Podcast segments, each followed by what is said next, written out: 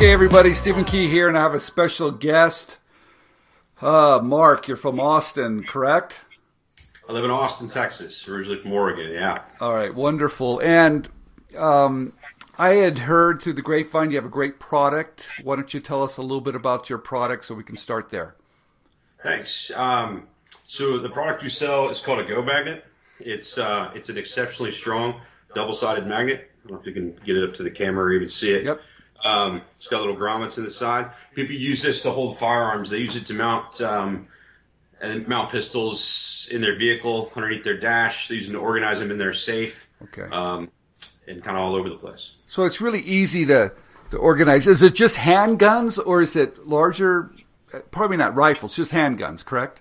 Um, we sell some that you can use for rifles. Rifles get a bit more difficult because they're often not made of steel. They have different parts that are made of plastic, polymers, and wood and other things. So it gets a little more difficult with magnets. So what is the? We're going to show it on the screen in just a minute. But tell us, what is the one line benefit of your product? What, what is the one line benefit? Yeah. Um, you never have to stack uh, pistols in your safe again. All right, so it's a great organizer. It just ha- it makes it easier to access them probably and store them and get them and keep them in good shape.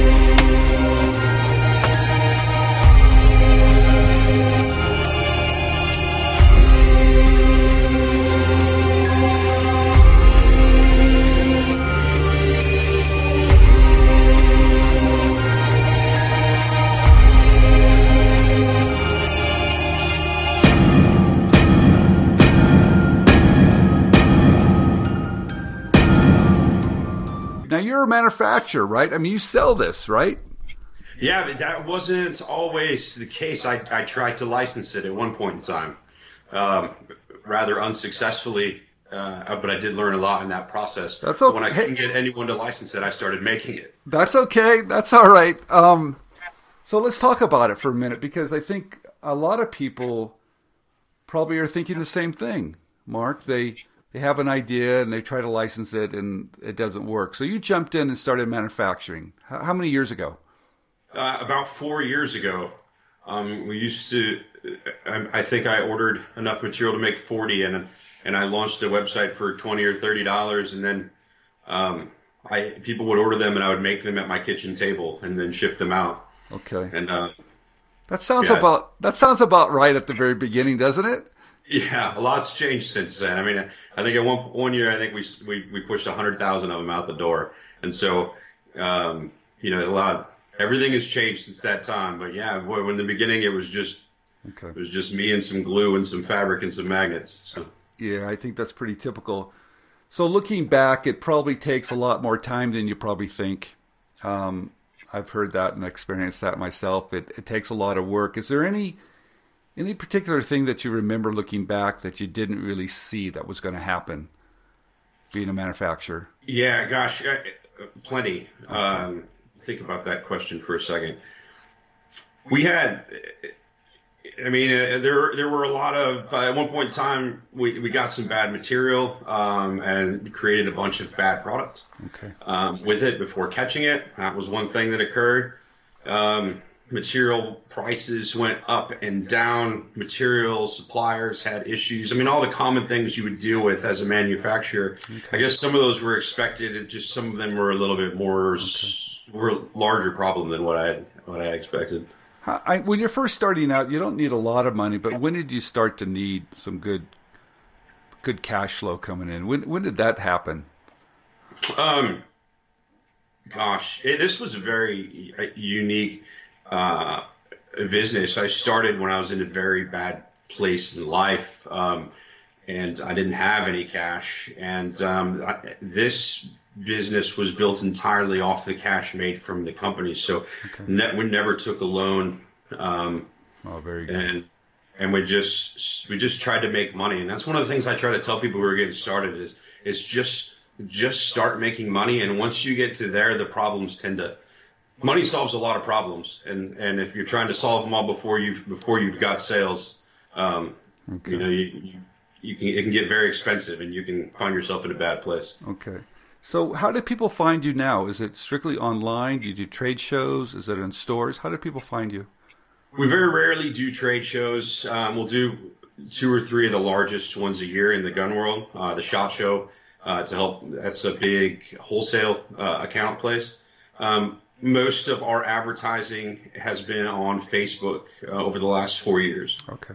And that's where we've grown. I mean, I think our Facebook following is 360,000 people right now. Wow. So We've we've grown pretty large. I don't know, 60, 70 million video views. Okay. Um, okay. We push a lot of content. So. Yeah, I think I think there's a great opportunity these days to target certain um, customers now with, with the Facebook ads, and that probably that's probably really smart. So the trade shows, why not the trade shows? Too expensive? Just a pain in the rear end? Um, well, it got to a point um, where the trade shows were were um, we would the amount of money that we would make at a trade show would be um. Probably maybe a, a, a, fifth of what we would make in a day of online sales. and so, and that's in an entire weekend of a trade show. And that's, and we're talking about one day of online sales. And so it got, it got to the point where it really wasn't worth it time wise. It. it. wasn't a smart time investment to spend three days at a trade show. Um, now I will go back and say that having having done a direct to consumer sales position and not building our wholesale sales position like we should have from the beginning.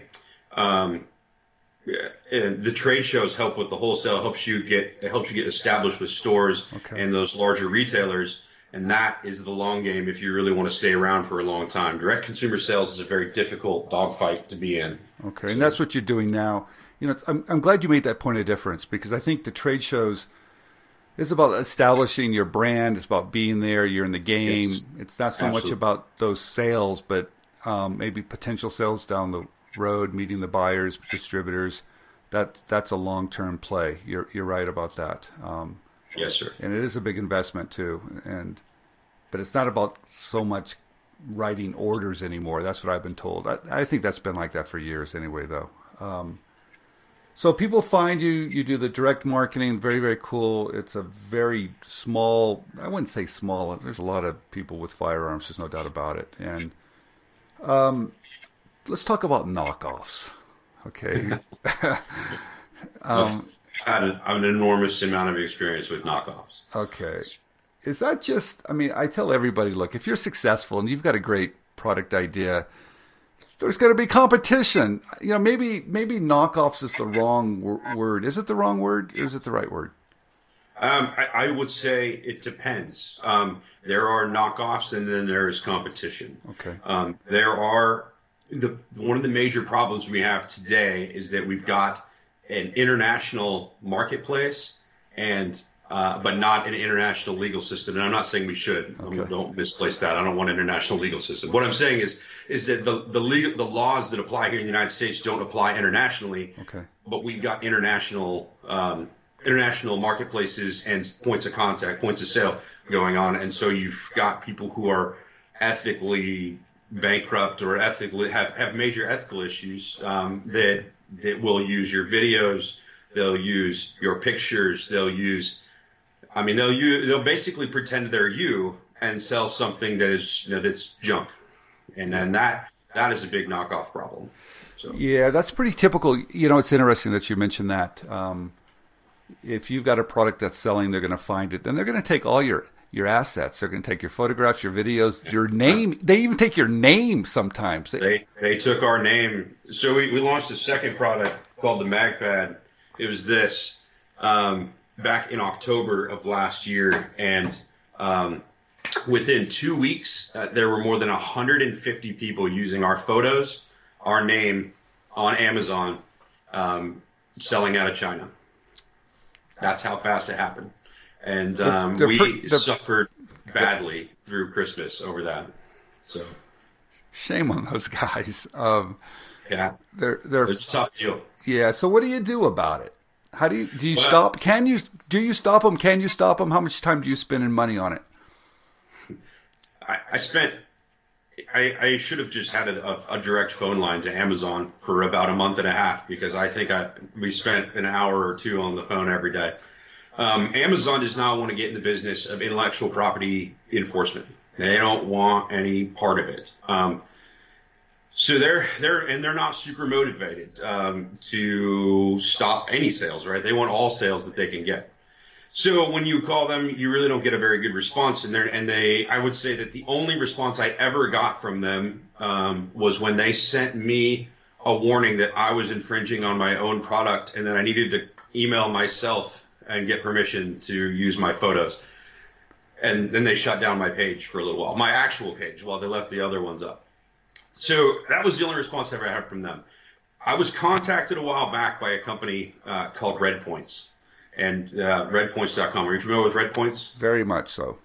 Uh, and and um, they have worked some miracles on that front. You know, I, I believe that over the last, and we only started with them about three months ago, but over the last three months, um, we've gone from in the, I mean, I think we've found over 500 infringements out there, okay. people copying us or stealing photos, and I think we're down to one or two, and uh, we clean those up basically daily or weekly, yeah. and that problem um, has gone away. Now, the problem of people stealing our name, that's not. I couldn't trademark it. I tried to trademark it. I couldn't get the trademark on it.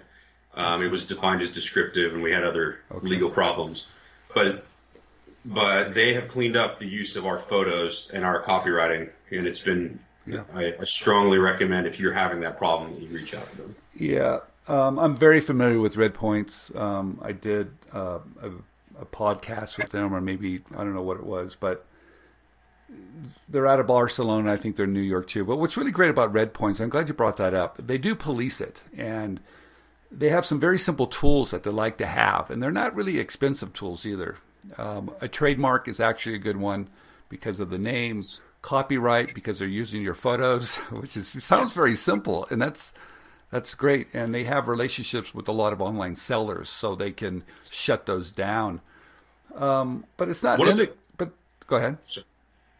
I was going to say one of the things that's interesting about that, and why Red Points is so important, is that you if you're going to file a copyright infringement on Amazon, it will take you for one infringement. It will probably take you 15 minutes, okay. and you've got to fill out a whole bunch of information. So if there's if there's hundreds of them, you're just lost. You don't have the time. Yeah. Red Points gathers them all up. You do a single click. Yes, this is an infringement. No, and then they they process all of the infringement paperwork for you and okay. reports. You don't have to do any of it. Yeah, what I like about them, um, it's amazing how big a problem this is, and they've they're they're trying to, to help um, the way I kind of looked at it, you you're either going to have to do it yourself or hire someone within your company and pay someone a salary to do it because it's like whack a mole. It, it's unbelievable. Yeah, yeah, or you pay them a, a certain amount, and I don't think they're I don't think they're um, extravagant, but it, there's a cost associated with that. But there's a cost when they they they hurt your brand and they're selling your product too. So you have to kind of weigh yeah.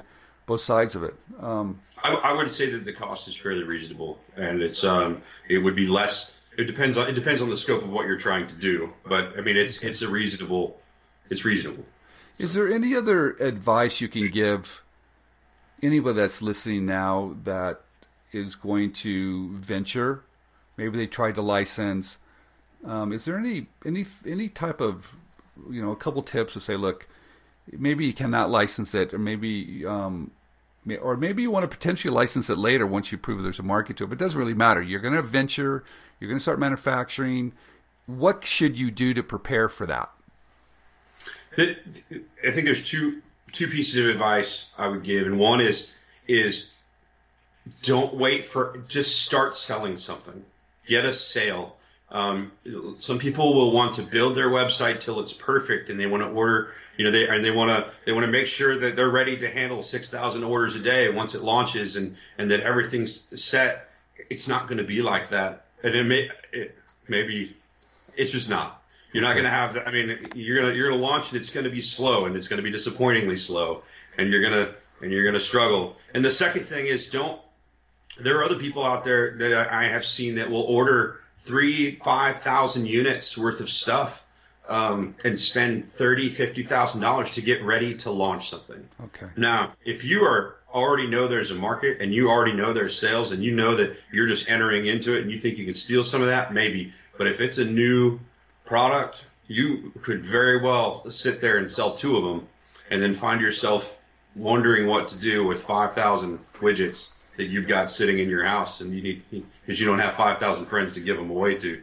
Also, you're $40,000 in debt. So that's my two pieces of advice. Make a few. Now, why? Now, I, I'm curious. What you just said, I hear all the time. How do you know that's true? How do you personally know know that? true? Because you're not that situation. You you you you got you're one of the the fortunate ones. You've got a product that sells. You, you're in the game. You don't have to take out debt. So how do you know the other side of that story, Mark? Um, as, as far as over, as far as purchasing too much material and prepping, or which part? Yeah, getting involved, spending too much money up front when you don't have any sales. How do you know that? I mean, how did you figure that out? Uh, Well, I've heard horror stories. So a few of the people I've reached out to over time. One of the things uh, that your book was helpful with was was giving giving the idea to reach out to people who have done it before. And I, I've reached out to a few people, and um, and I have a, a, a couple friends who are on Shark Tank and cut deals on Shark Tank. Uh, and acquaintances, and they're in groups that chat, and we we kind of communicate with each other about things that are a good idea, and, and I've picked up a lot of lessons from them. Okay. Um, I've gone to launch new products myself, um, you know, and I've I, I just there if, if there's the concern is that there's not a market, and I, and if you and I tried to launch a um, uh, uh, something smaller that, that kind of didn't it just didn't sell, and um, Okay. and I'm glad I didn't I didn't buy fifty thousand of them before I did it. You know, so you're not new like- at this either. You you you've had a few bumps along the way prior to Oh, this. gosh. Oh gosh, yeah. I wish I knew now what I knew in the beginning, and things would be just so much different. But At the end of the day, you always have to pay your dues a little bit, I think. And um, yeah, I think so too. The learning process is tough. yeah. That's uh, it doesn't come through happiness and sunshine. I'll tell you that. Hey, Mark, thank you very much for coming on and making it real for everybody. It's Yes, um, sir. Thank you. it's extremely helpful and um, wonderful. Thank you very much. All right, sir. Hey, thank you very much.